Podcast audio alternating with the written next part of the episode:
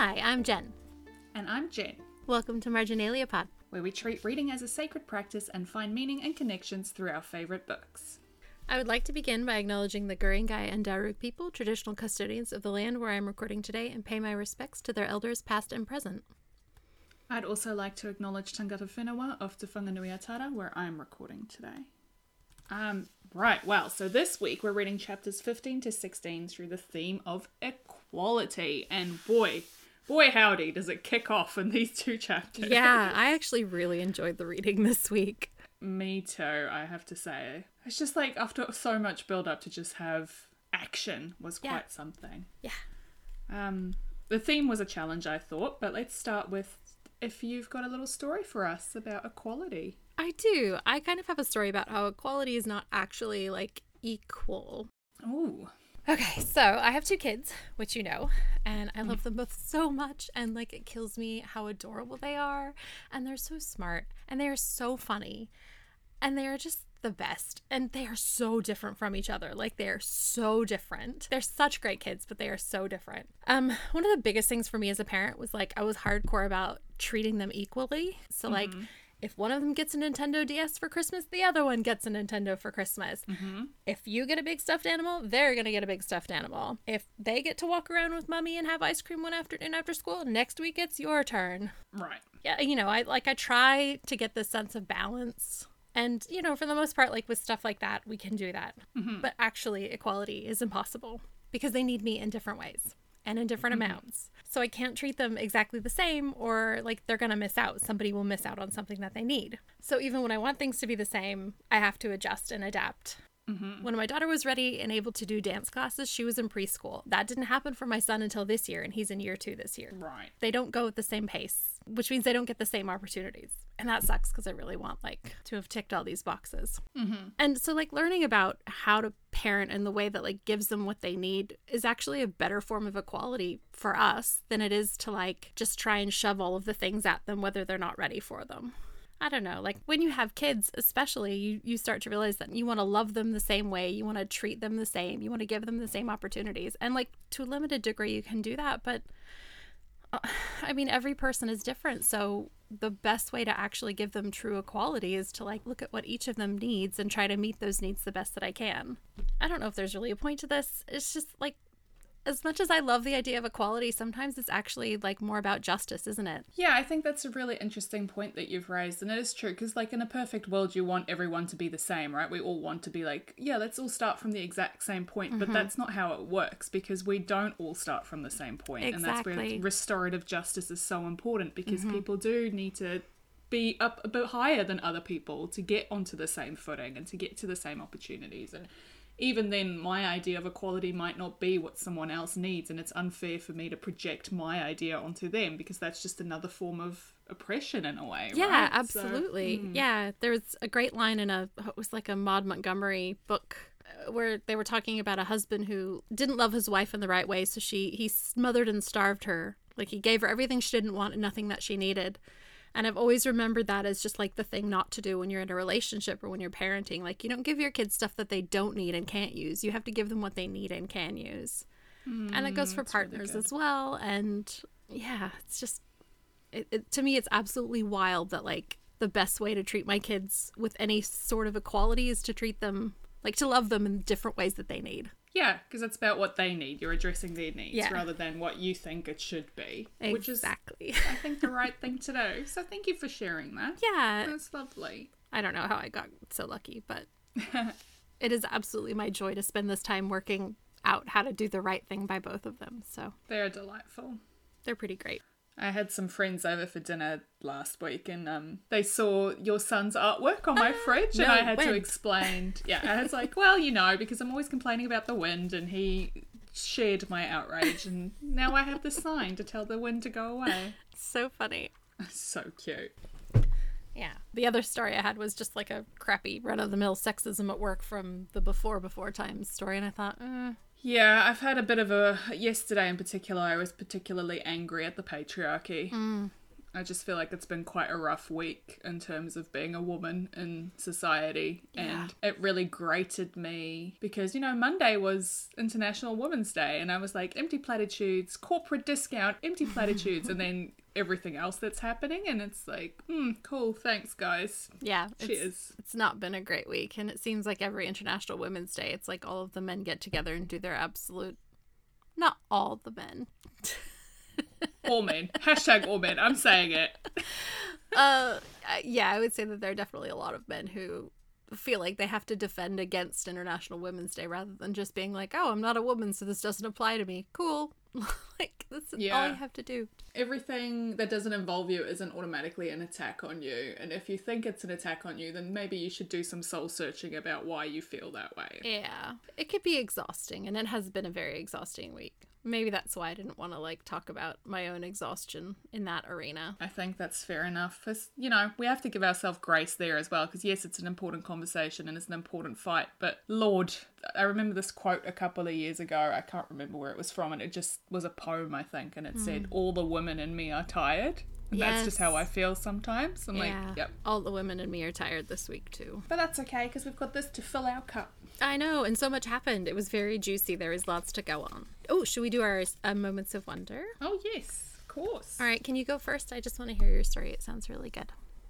So I had a moment of wonder this week because I run a book club for some friends and it's called the Wellington Feminist Book Club and it started out and we'd read feminist texts but now we kind of just read anything and talk about it as feminists because we just all are feminists. Um, and we had our meeting on Wednesday this week and we it was just really lovely. Like we've kind of got a core group of three women who always come along and then there's like periphery other people who sometimes turn up, sometimes don't. And we just had a really lovely chat. We read Such a Fun Age as our book this month, so we just had a really good chat about that. And it was just like it's such a privilege to sit with so many awesome people and get to talk about things. You know, they're mm. all such intelligent, funny, smart women, and I just feel so blessed to have them in my life and have these different life experiences that they all bring and to be able to expose myself to that and learn and grow as well. It's just like such a magical thing. So, yeah, That sounds so good. That's lovely. How about you? Did you have a moment of wonder? I did. So it's been more than 50 days since our last case of community transmission in the state.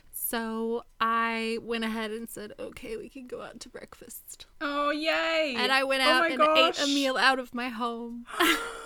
Wow. And I got to eat with my husband and his brother, so two of my favorite people. And the kids were all in school. No children. All three of the Oh kids were in school. Oh my gosh. So, like, we actually got to talk like adults. We talked about financial things. We were not interrupted a single time. It was amazing. Wow. Anyway, it was a really lovely breakfast, and I was really glad to like go and eat and like break bread with people outside of my home for That's awesome. or someone else's home in the approved hug circle, as it were. yeah.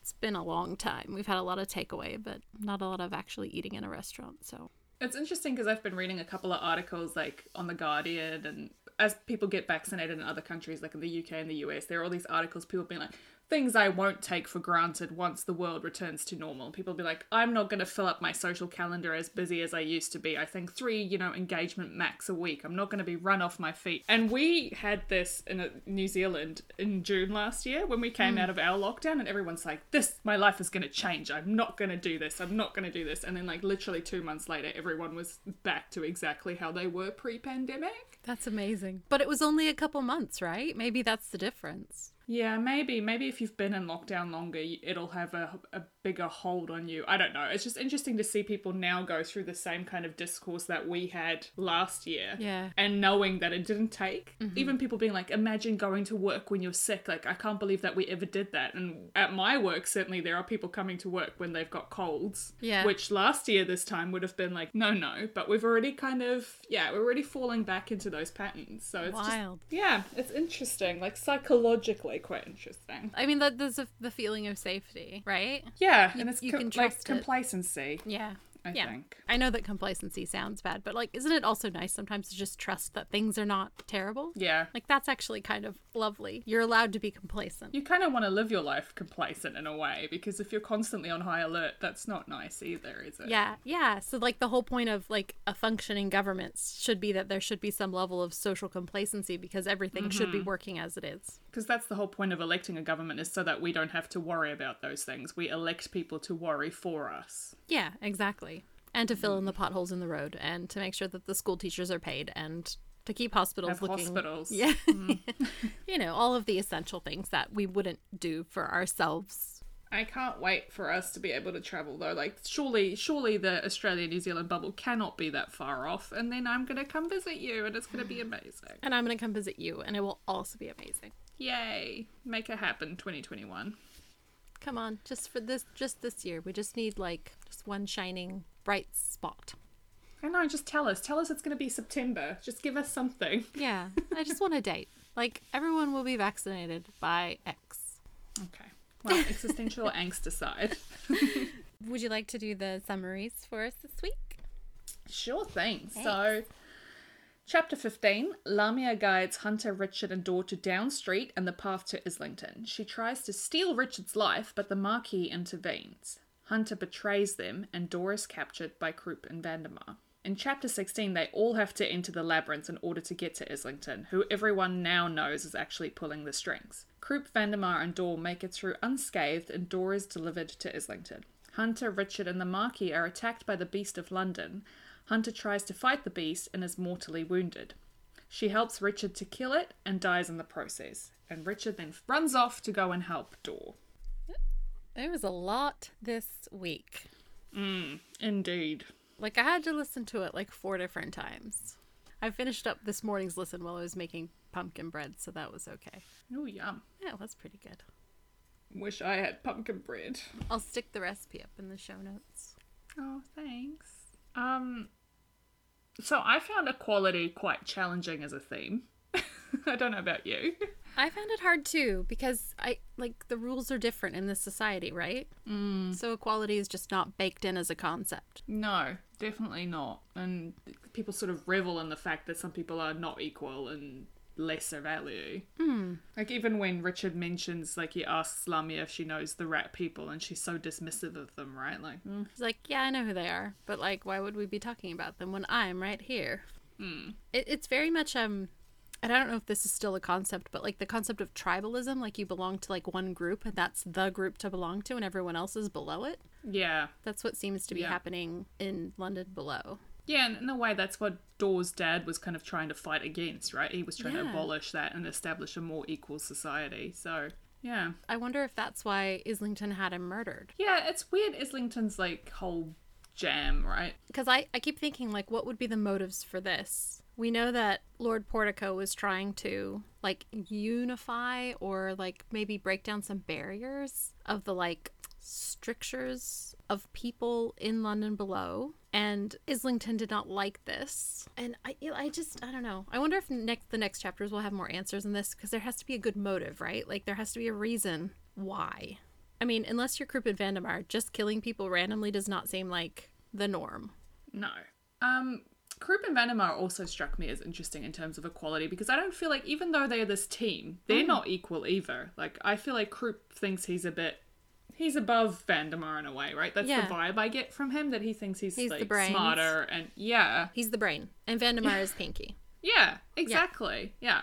But Vandemar is hmm. actually quite smart. He's just not smart in the same obvious way, right? Like he was going on that little lecture where he was kicking Richard and all the different things, and he's like, "And if I do it this way, it's less of a kick, but it still hurts as much as if I do it this way, which is more of a kick." And Richard's basically like trying not to weep copiously. Yeah, he's like, I don't actually need this lecture. Thank you. Stop kicking me. Um, I find Vandemar really interesting. Like, obviously, we know that they're terrible characters and they do horrible things, but mm. something about Vandemar is quite compelling. The way that he behaves, I find quite compelling. Like, the way he thinks about things for a really long time. Like, mm. even in the last section, when the whole shopping trolley situation, mm. just the way he internalizes his thoughts, there's something about it I'm just quite interested in, in a way that I don't really care about Croup, because Croup is just He's all surface. Yeah, it's just like such obvious evil. It's not engaging. He's a very wide but shallow river, whereas I guess Vandemar is what the Bolton Strid. Mm. Like very deep and deadly and terrifying, but is just a little bit. You only see a little bit of it. Yeah, and so you're wondering what else is going on in there. Mm. What other motivations are there? I, I agree that there's an inequality in their relationship and that Croup seems to be the one driving it. But I also don't think that Croup could survive without Vandemar. And I mm. wonder if there's like and I don't think the reverse is true. I think Vandemar would be fine without Croup. Yeah, I think that's a good point. And I think that Croup needs Vandemar in a way that, yeah, Vandemar doesn't need him because Vandemar's the muscle. And like Croup is deadly in his own way, but Vandemar's the one with the actual power. Yeah. And um, it does seem that the people who are often in power are kind of the ones who need, or that would be the most vulnerable if they weren't in power. It's just suddenly just had this memory. Like, I think it reminds me of The Lion King and Scar and the hyenas. And Yes. Is Scar and he's like trying to pull the strings. And then eventually Vandemar's going to go, actually, I don't need you in the way that the hyenas just turn on Scar. Yeah. Hmm. Yeah. So, like, it's never Croup or Vandemar. It's Croup and Vandemar. Yeah, they're a package deal. Yeah, they are a team. And like sometimes maybe that's like because they're a team, their inequality balances out in some way. Yeah, because they've got different strengths and weaknesses, right? Yeah, so I kind of wondered like is it inequality when you have like for me the biggest thing was like it takes all of these different pieces to get to the outcome. So is it inequality that everybody in the team has a different like role to play? Because I was really angry that Richard got to kill the beast. I was furious about that because that was Hunter's entire job. Mm-hmm. Um, and like she was in on the joke at the end of it where she was laughing and she said, "You will be known as the greatest warrior. Like you are the one who's killed the beast of London. Like ha ha, it's Richard." And even Richard's like, "I I, I can't do this."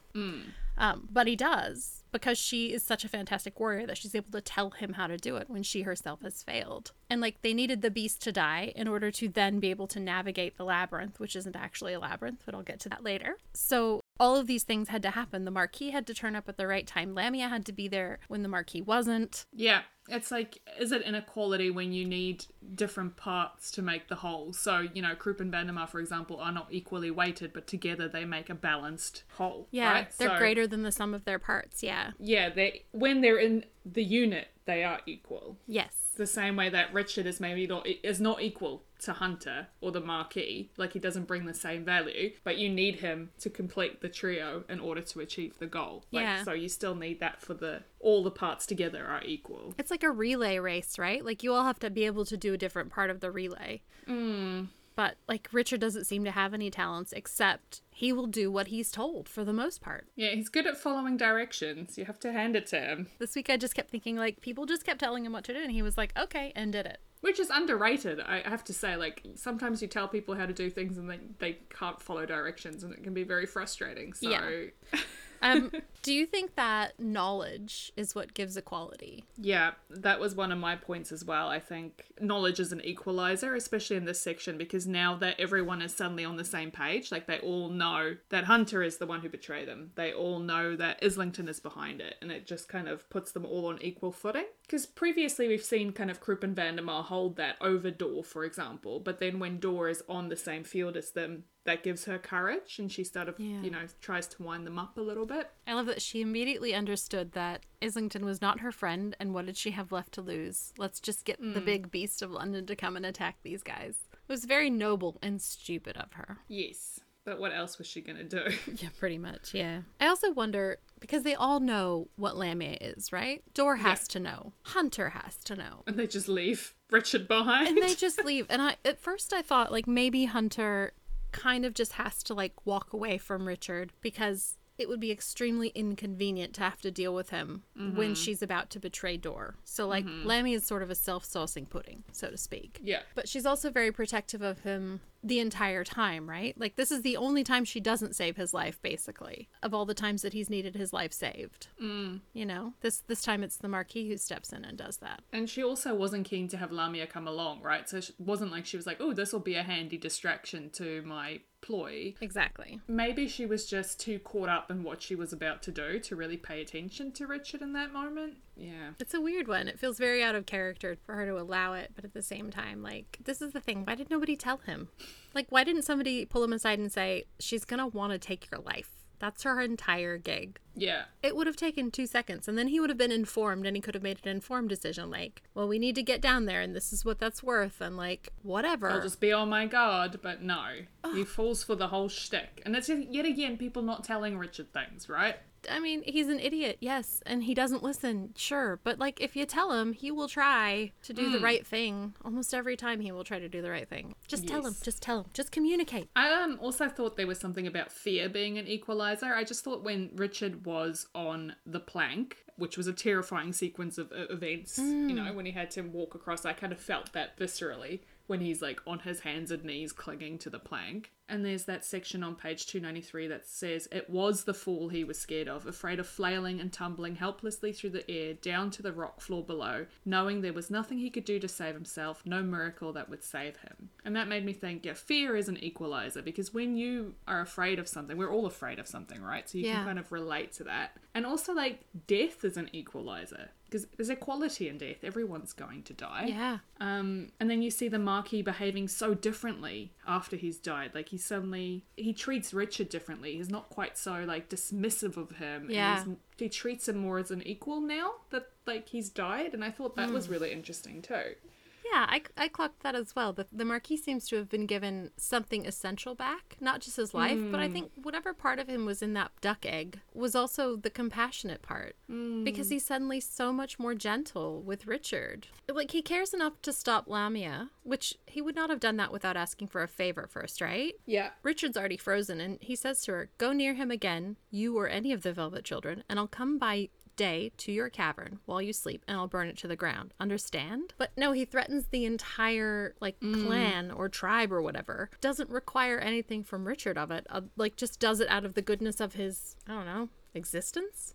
Yeah, it's this idea maybe that splitting his soul like that, like putting his soul in a, in, in the duck egg and doing something like that, ha- did remove, make him less human, right? Like remove a part, essential part of his life because he had separated it from his soul. Yeah. He made a Horcrux. But he's been unhorcruxed. But yeah, I, def- I definitely thought there was yeah the Marquis is uh, treating Richard a lot differently than he did, a lot less contempt in his behavior. Yeah, and um, I kind of like that he's still trying to be very swaggy about it. Like he won't kill Hunter because he's like, oh, I'd hate to exhaust any options. But I feel like it's also more than that.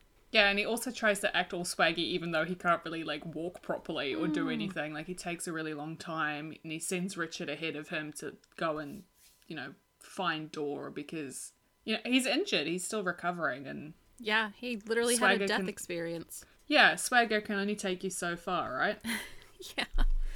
Yeah. And I just love the description on page 298, which is like the Marquis looked at him with eyes that had seen too much and gone too far. Mm. I just thought that was really telling. Like, I thought it was really wonderful that Richard finally grows up a little bit here. He gets that understanding of other people.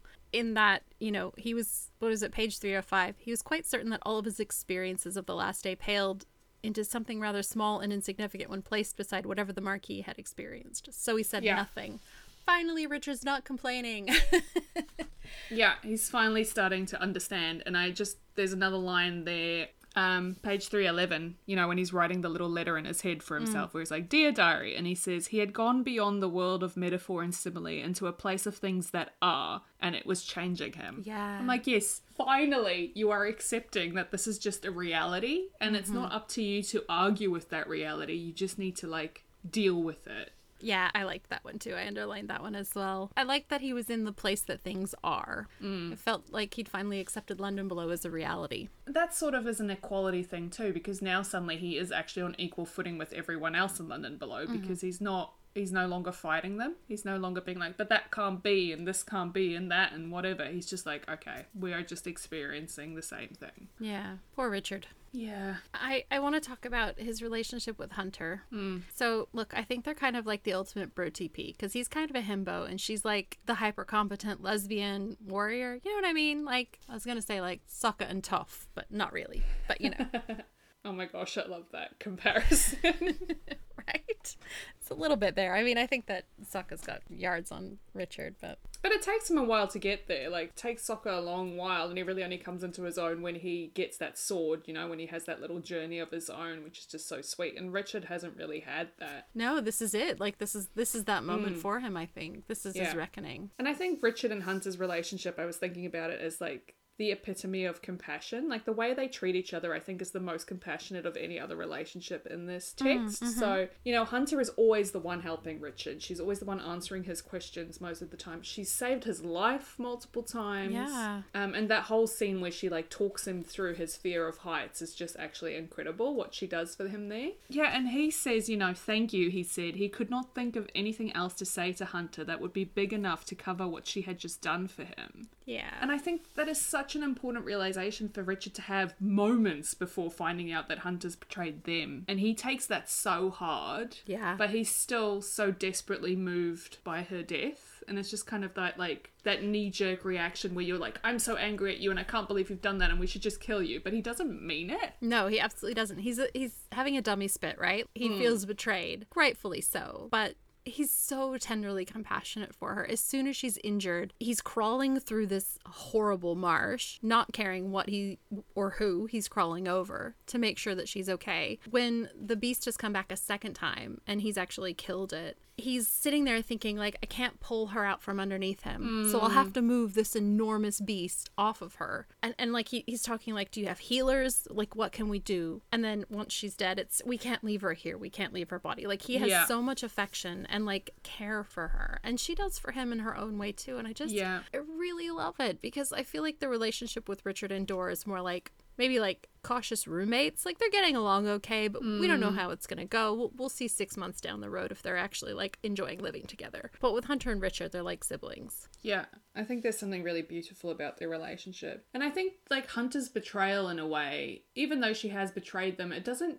There's something about it that doesn't. To me, she. I feel like she doesn't really see it as a betrayal in a way because she doesn't actually care about Door's quest. Like, she has her own quest, and therefore, Yeah. for her to, like, barter Door for the spear to achieve this goal that she has isn't for her really that big a thing. And, like, when Richard calls her out of it on it and you know, says that, what if she kills us? And she says, well, what kind of challenge would I have hunting you? I have bigger game to kill. Like, she is so set in who her identity and what she wants to achieve that all this other stuff is just a periphery. Like, it doesn't really even enter her sphere of consciousness in a way. It's, it's sort of like you can't be upset when an animal does what an animal does. Like, I hate to compare her to an animal, but like, that's the vibe I get, right? If an elephant tramples you to death, then like, oh, it wasn't being mean, it was being an elephant.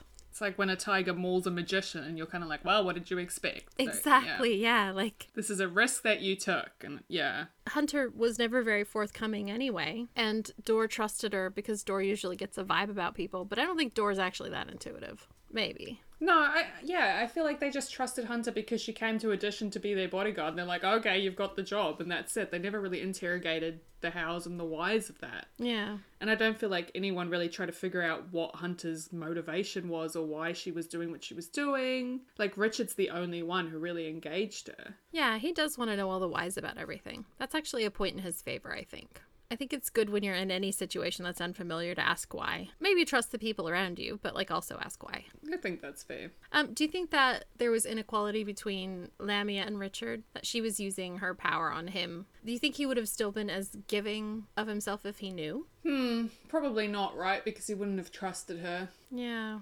Yeah. That whole scene really bothered me because she immediately turned petulant, and that's just like again, we're looking at somebody who operates on a different axiom, right? Hmm. She is not a person, not in the same way that like Richard is a person or the Marquis even is a person. So of course she's not going to like she just needs to eat mm-hmm, mm-hmm. and she's hungry like and this person has presented themselves like hello i could be a meal and like maybe she knows that they wouldn't consent but like she is not a person I, it's really hard for me but she's treated like a person but she's not you know what i mean mm. It's like Edward Cullen, you know? he told Bella that you can't trust him because he will just. She's just a meal to him. That's what we've got here. i'm gonna have to read twilight again it's been so long Oh my gosh, should we do that as a sacred text? Can you imagine? did we really just read that like maybe maybe i should read it and then i'll read the the new book. I haven't read it yet. So. Oh, I cannot, I cannot even begin to tell you what a, a ride that is. I am so excited. It looks super angsty. I'm here for it. Oh, I think I read it in a day. I was just beside myself with joy, but like terrible joy. Yeah. Like I shouldn't. I take such Like- joy in it. Gleeful joy. And it, it just reminded me of how obsessed I was. Like when these books came out, I was obsessed with Jasper. I loved Jasper. Really? Oh my yes, gosh, that's I just loved him so much. I love a peripheral character that I can just fixate on. So Jasper was like, yep, yep, this is the one. I love him. I'm obsessed with him. And then in what is it called, Midnight Sun? There's this whole new element to Jasper, and Jasper is so present. And I'm like, oh yeah, I loved you. I forgot about you. it's so great. I forgot you, but I love you again. I'm like, oh yeah, you. Anyway, I've had lots of fictional boyfriends like that. Still getting over my last fictional boyfriend. He did not get what he deserved, and I am very sad. oh, who was your last fictional boyfriend? Bellamy from The Hundred. Oh, I am very tired of grimdark showrunner nonsense boys who think that if an audience correctly predicts the way a story should go, they have to change it all because it's not surprising anymore. Like, we don't want a twist. If we're predicting where the story goes, it means that the clues that you have laid out for us are coming to fruition. That is the that is a mark of good storytelling. We see it in this book. There are so many little clues. There was a clue last week when we were talking about Hammersmith, mm-hmm. and now there was another clue mm-hmm. this week about Richard finding something unusual in his pocket and also saying, "I have the key." And I would bet you that we're gonna find out he actually does have the real key, right? yeah. But like all of these clues are building up to one thing, and if we've been paying attention, which because we're close reading, we are, we kind of get there before the reveal is, and then we get that satisfaction of being right. which is amazing and that's why i love like murder mysteries in particular like i've got all the agatha christie books and stuff and like that's one of the joys as a reader is when you're like oh i know where this is going. I've predicted it correctly. But you're right. You're absolutely right that in shows that have been going for years for example supernatural there's this thing being like oh no the, the fans have figured out what we're doing so we better just bait and switch and do something entirely different. It's like Game why? Of Thrones did this. Supernatural did this. yes. Uh, the Hundred did this to a much lesser degree. Like it's okay for the audience to get their way. And it's not pandering to the fans if that's literally the story you've written. You're actually doing more damage if you then usurp everything that you've written because you don't want to give the fans what like what is happening. I don't Yeah, understand. yeah. Li- it's like literally you're planting a beautiful rose garden and you tend it for like however many years, and then at the end you pave it and you go, haha, you weren't expecting that, were you? We wanted to pick the roses. They were almost blooming. If in Doctor Who they'd gone, oh, actually the fans really want Ten and Rose to get together, so therefore we will just not do that anymore and just kill her off or something. Like you would lose all that emotional work, and it's just it's bizarre. It's a bizarre tendency. And I absolutely don't think you should write for fans. Like if fans are like, you know, writing you death notes because you've not delivered the um the ending that they wanted. I'm not saying cater to them just specifically for that, but if the story was always going to go one way, you don't just then throw it all out because you don't feel clever enough. I honestly think that shows should have a set beginning, middle, and end, and like a target. You should pitch it like this will be six series. Agree. It's going to tell this story, or it's going to be three series, and it'll tell this story. Because the thing is, when you get renewed over and over, you're you're making something that's serial, but it's not like not all stories are designed to work that way. Mm-hmm. It's better to make the right thing than try and extend something that doesn't need to be extended. Which is why, like, stuff like The Good Place ending when they do makes sense because you're like, these characters have gone Um, the right trajectory. Like, you know, they've gone as far as they could go. And that's why I stopped watching Supernatural. I think it was end of season six because I'm like, this is the natural conclusion of this story. yeah, it needs it goes where it needs to go. They're going to keep dragging it out, but this is where I leave the characters. It's the same like For I nine more Sons of- seasons, you poor oh, thing. Oh gosh. and I watched up until the end of season three of Sons of Anarchy because I was like, yes, this is the the emotional conclusion that I need to these characters' story, and therefore I'm out. You know I have a Charlie Hunnam problem, right? Who doesn't though? He- like Pacific Rim is what got me. I was like, who is this resplendent boy with his face so good? So I love Pacific Rim. It's one of my all-time favorite films, and I will defend it to the death. Great movie. It's got like it hits all the beats. Yes. It is an incredible piece of cinema. I don't care what anyone says. I will fight them. Listen, drift compatible should be in the lexicon. It is the perfect way to describe soulmates without it being soulmates. And I love that. I love that, you know, you can have a story like I love a bit of romance, but I love that they've just got you can be platonic soulmates. You and can I think read it either they, way. Yeah, and I love that. The Pacific Rim ending with them like together but not like in capitals together. Sometimes we get these characters who are basically married and we should just let them be that way. Like whether they're platonically together forever or romantically, like that's beside the point. It's the team we're in it for. We are here for the team. It's your Frodo and Sam.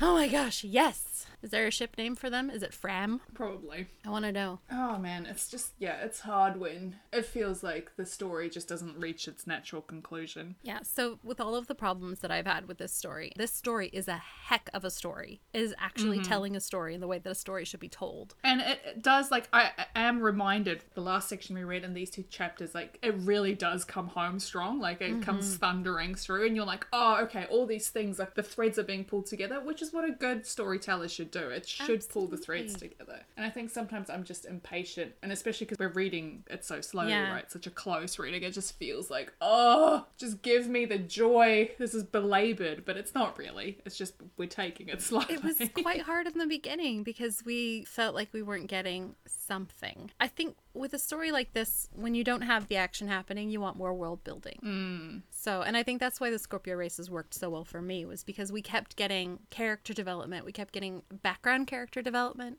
and we got so But much lots world, of building. And I was thinking about that because, you know, I said when we first started reading this um, text that I didn't realize that it was a companion to the show, that the show came first. Hmm. And I never realized that until I researched it. And I was thinking that maybe that's why there's not so much world building because when you do a visual medium, you don't really spend that much time getting into the hows and whys of why it exists, right? It just like already exists in your mind. So you just write the characters, you write the story. It's like fan fiction, right? Yeah, and like I feel like because in American Gods, I know you know authorial intent or whatever, but there's a lot more world building in that. So we do mm, know that it's mm-hmm. not it's not that Neil Gaiman is incapable of world building. It's just in this text. Yeah. I think that the the power of this novel is that it is coming to an amazing storytelling conclusions. Like he can spin a yarn. Mm-hmm. And I agree. I'm so glad that it's happening now. Like finally we're getting there.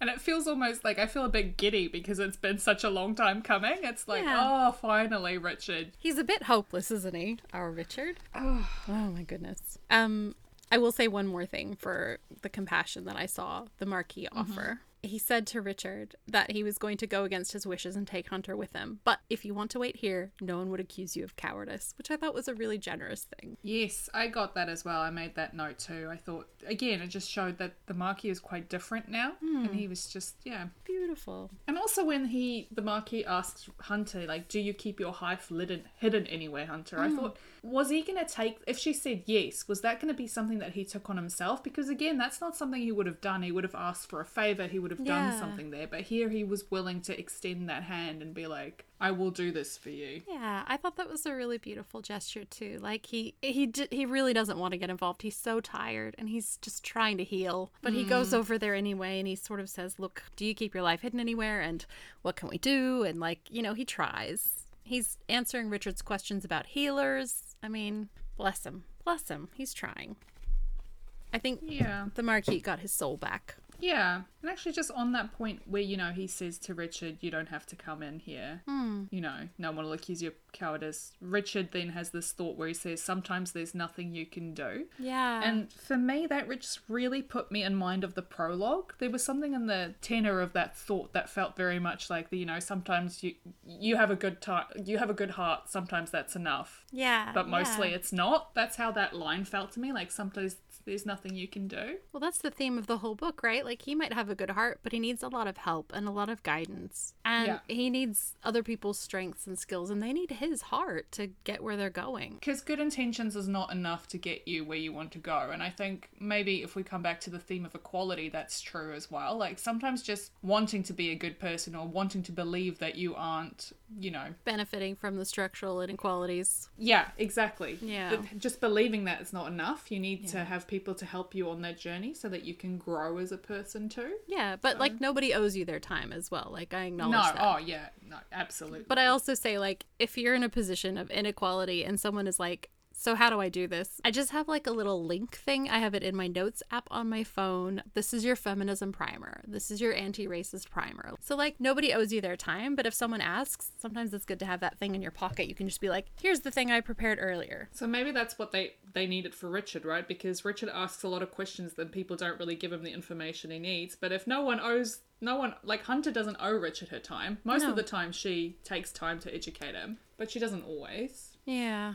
Yeah, she feels a bit responsible for him since she saved his life. Oh, I love that line which is like, I saved your life, Richard Mayhew, many times on the mm. bridge, at the gap, on the mm. board up there. She looked into his eyes and it was Richard who looked away. And I love that she said his full name as well. It just felt It invokes something. I love that because to me, that was like the deep platonic love that I wanted. Mm. I wanted her to be like, yes, I'm a deeply flawed person who has one goal in this life. And it is to be the hunter and to hunt and kill the But she couldn't help falling a little bit for Richard. Not not in a hmm. love romantic love way because she's gay, mm-hmm. but eh, because she cares about him. Like they have this closeness, this relationship that's now like it's not even Door. Everybody should love Door because Door is so lovable. It's Richard, bumbling, hapless Richard. There's something about that good heart that she can't help but warm to. And you see it so clearly at the start of this when she goes up then she like goes onto this plank and literally like touches his hand and sort of urges him across. Like what an act of compassion that is. Like I love it, and he so admires her too. yeah. Did you have any more compassion or well, I mean, you've got plenty of compassion. Did you have any more comments about compassion or equality? Yeah, I guess the only other thing I was there was something about um when the Marquis explains to Richard that Islington is behind it all, or you know, Hunter says that it was Islington, and uh, Richard is like, "Oh, but he's an angel. I've met him. I, you know, I've met Yeah. them. I've been there." And the Marquis says, "When angels go bad, Richard, they go worse than anyone. Remember, mm. Lucifer used to be an angel."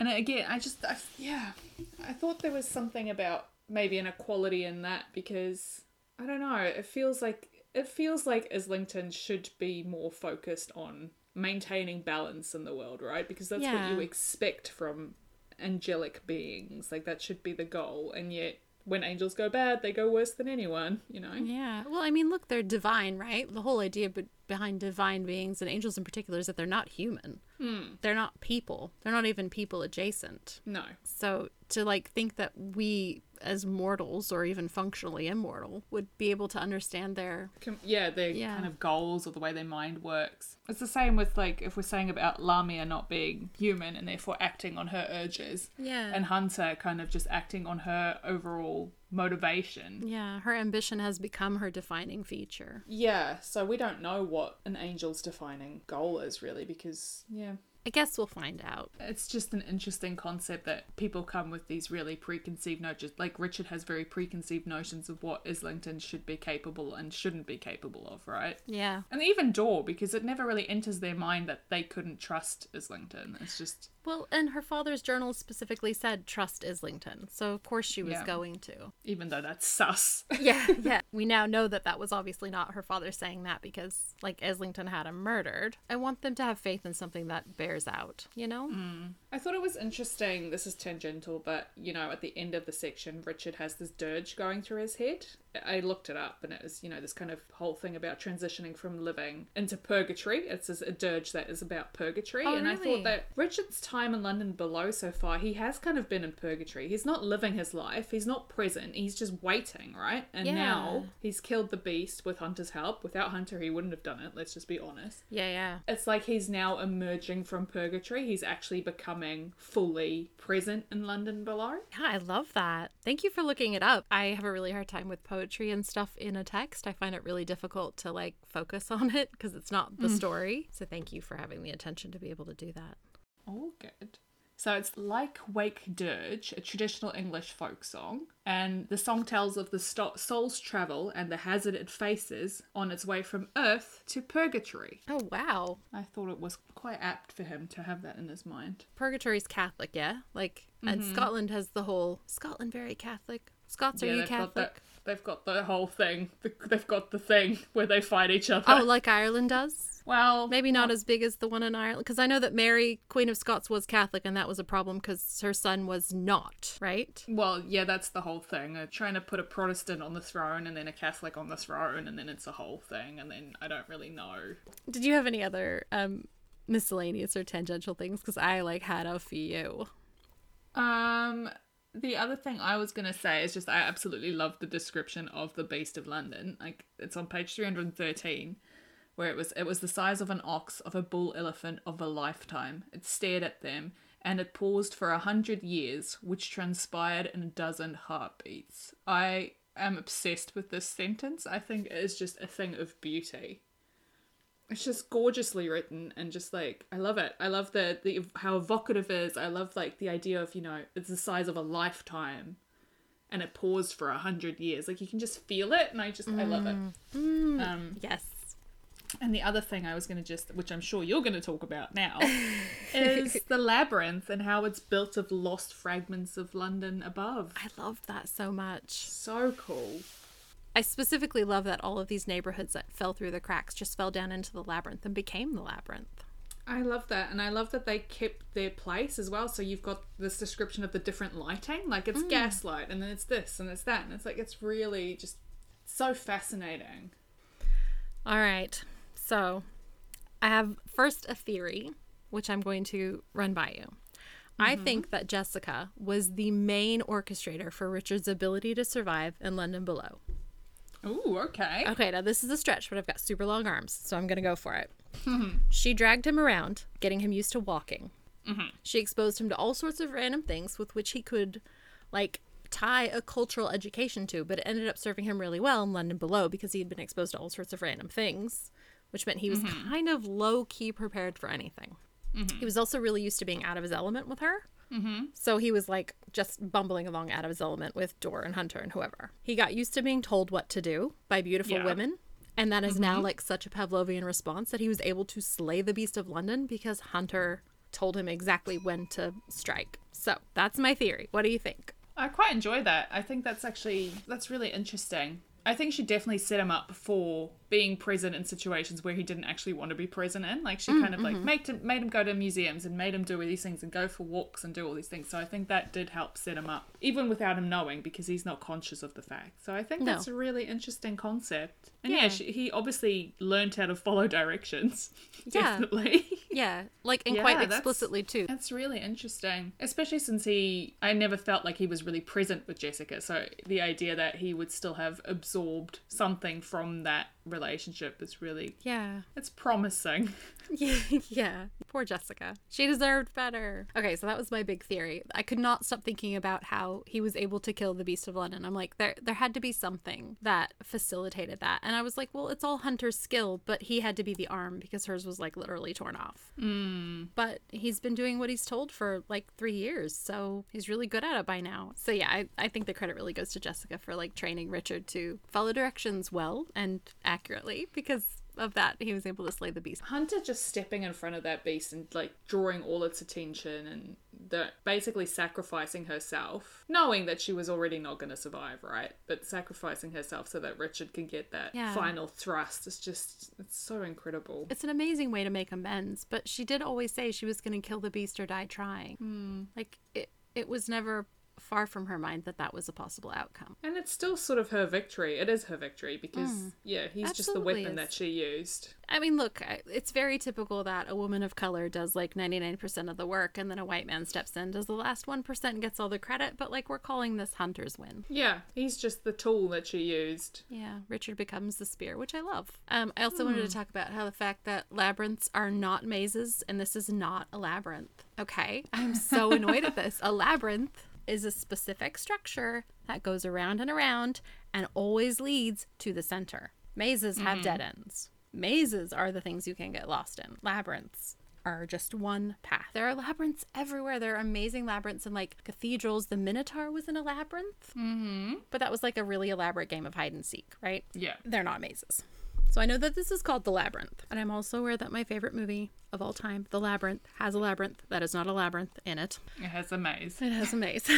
but yeah, this is a maze. Um, and I I know that we talked about Lamia, like Lamia itself, the, the name Lamia. I really wanted to touch on because she's like yeah she's a vampire. She's a warmth vampire. She steals people's lives. It's kind of a nursery boggart like ancient greece. And i really love folklore and i really love nursery boggarts in particular. Mm-hmm. the reason for a lot of these in a lot of cultures i know in england in particular they have like peg powler and jenny greenteeth. That's my personal favorite. And jenny greenteeth right. is said to like haunt the rivers and creeks and like she'll snatch children if they get too close. And the reason for that is to keep little kids from wandering too close to water that they could fall in and drown in. Okay.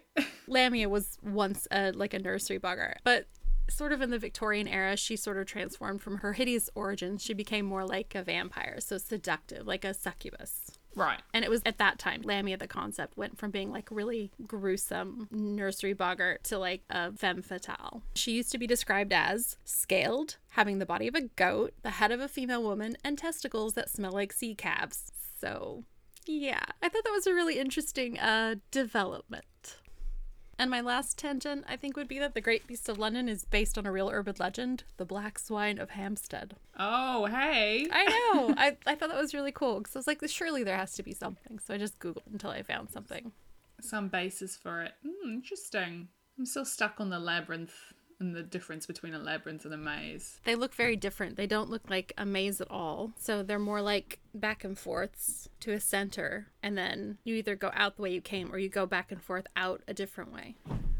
But they put them in cathedrals. Um, I feel like they had one set up in London as a temporary thing, maybe at St. Paul's, that people could walk. I'm just interested because, like, Islington is the end of this this whole thing, right? Mm. You have to go through it to get to Islington. So he's not at the center of the labyrinth. He's not at the. He's at the end. Yeah. Or is he? Uh, uh, they. Oh Lord, I keep misgendering this poor angel. It's okay. I couldn't get my head around it last week. I had to spend all week going they, they, they, they. so. And they, and Croup and Vandemar just kind of barrel on through. Yeah, with the token. The token up ahead of them. Hmm. Did you notice they took the tunnel through the Fleet Marshes and didn't actually go through the marsh at all? Ah, so they went underland, and then and Richard and Hunter and the Marquis went overland. That feels like an error. yeah, considering the mosquitoes. Yeah. And then the marsh eating the token. That oh, was not fun. I was. I just felt that sick fear. Yeah. Now it's gone. Mm-hmm. Yeah. What do you do? Go back, stay where you are, muddle along. I mean, the obvious answer is you kill the beast and you put its blood in your mouth and your eyes. And if Hunter didn't tell them to do that, how would they have known? Just saying. I don't know. That doesn't seem like the natural thing for me to do either. No. And, it, you know, she just helps them right till the very end. Gives them her knife, I think my favorite part was when Richard was really weeping over her death and didn't realize it, and all he could do was continue cleaning the knife because it was the last thing that she had told him to do. And it was just like, yeah, still following directions. I yeah, I, I definitely underlined that as well. You know, he was crying, but he had not noticed. I just thought it was so. It's just such a moving moment. Poor kid. And then the Marquis tells him to run on ahead, and what does he do? Off he runs because he follows directions. He's very good at following directions. Oh man. So it was a good week this week. We got mm. a hmm. lot and like it was a hard theme, but I think just looking beyond the obvious, like I think that was a hard thing was to look beyond the obvious. What is equality and what does it require? Yeah. And not to sound like I don't want to be the person who like hedges this as well actually, but like is equality required in order to make a system work or is it actually justice? Yeah and when you know when does it come to the fore? Like what is it that triggers it more than anything? What are those experiences where you're like yeah this is the moment? I don't know it was very interesting. A hard week. Yeah, next week I think will be quite difficult too because we're reading chapters 17 and 18 through the theme of heroism. Did you have anyone you wanted to spotlight this week? Yes, believe it or not, despite my rants about him, I'm going to bless Richard this week. That's okay. He really rallied. He is just so hurt by Hunter's betrayal and he's just like so quick to cast her aside, like so quick to just like lash out, you know. Yeah. Despite her pointing out how many times she saved his life, even though he knows that intrinsically to be true. And then when she dies, he is just so, so devastated. And it's because this relationship is actually one of the defining ra- relationships in his life, right? Yeah. He really relies on her. He's really come to like trust her. And I just think it's such an important thing. And he didn't realize until this moment how important it was. He knows he's not equal to her, but she treats him as if he is. Mm hmm. Yeah. And that, what a huge act of compassion on her part yeah, and another thing, he's still so affected by Anesthesia's death. Like he brings her mm. up again, and I think that is just like everyone else has forgotten her, everyone else has cast her aside, but for him, she is such a touchstone for him throughout this entire ordeal that he's in. He just keeps Yeah. coming back to her. And yeah, Richard's ability to kind of like find that compassion within himself to for his good heart, you Yeah. know, even when it's not enough. I just really wanted to bless him for that this week. I love that. He's, he's been through a lot. It's been a day. Yeah, I would not want the week he's had, no. How about you? Did you have anyone to spotlight? Yeah, so look, it's the Marquis. Mm, I know that we've kind of joked about what a pain in the butt he is, and I know that I was very frustrated with how selfish he is. But the mm-hmm. more that I read through the change in his behavior, as like some essential part of him having been missing to keep it safe, and now that he's been absolutely the limit and has come back from the dead and has that part of himself back his whole self is healing and he's like more of a complete person now that he's like really lost everything which is a terrible metaphor i realize but the fact that he does seem to be more compassionate and he's no longer bargaining favors but just doing things with like genuine kindness mm. because he's trying to help man i love that Yeah. Yeah, it's a great little redemption for him. i'm glad that he gets to be a little bit kinder and i'm glad that he and old bailey are friends Yeah. Oh, that's nice. And yeah, I think it's great for him too because he's going to be a little bit less compartmentalized in his life, which allows him to live his life a bit more fully. Because when you cut yourself off from life, you're not really experiencing it fully, right? He's Yeah. just sort of put up this persona through this entire thing and not allowed himself to be whole. And now he's whole. Yeah, it's like in making himself more vulnerable. Yeah, he might have been hurt, but he comes out of it more capable of connection. I love it. I'm so excited about next week, except it's really just going to be chapter 17 and a single page of chapter 18. Yes, chapter 18 is one page long, so it's going to be a short section. Well, thank you so much for potting with me. Like, I think it mm-hmm. was nice to actually get some like closure and excitement and see that our characters that we've spent all this time with, they've really come so far. Yeah, they're really coming into their own, and it's it's a privilege to kind of be on the journey with them, right? Yeah. After all of that. So yeah, thank you. Thanks, Jen. Thanks. I'll see you next week. See you next week. Thanks for joining us today. Marginalia Pod is written, edited, and produced by us, Gen D and Gen V, with additional editing and production support by Simon B. If you enjoyed it, we'd love if you'd subscribe, rate, and review it on iTunes. Your support means the world to us. We'd also love to hear from you. You can email us at hello at marginaliapod.com. Our music is by Scott Buckley. Many of the things we've mentioned are in the show notes, or you can find out more about us and the podcast at marginaliapod.com.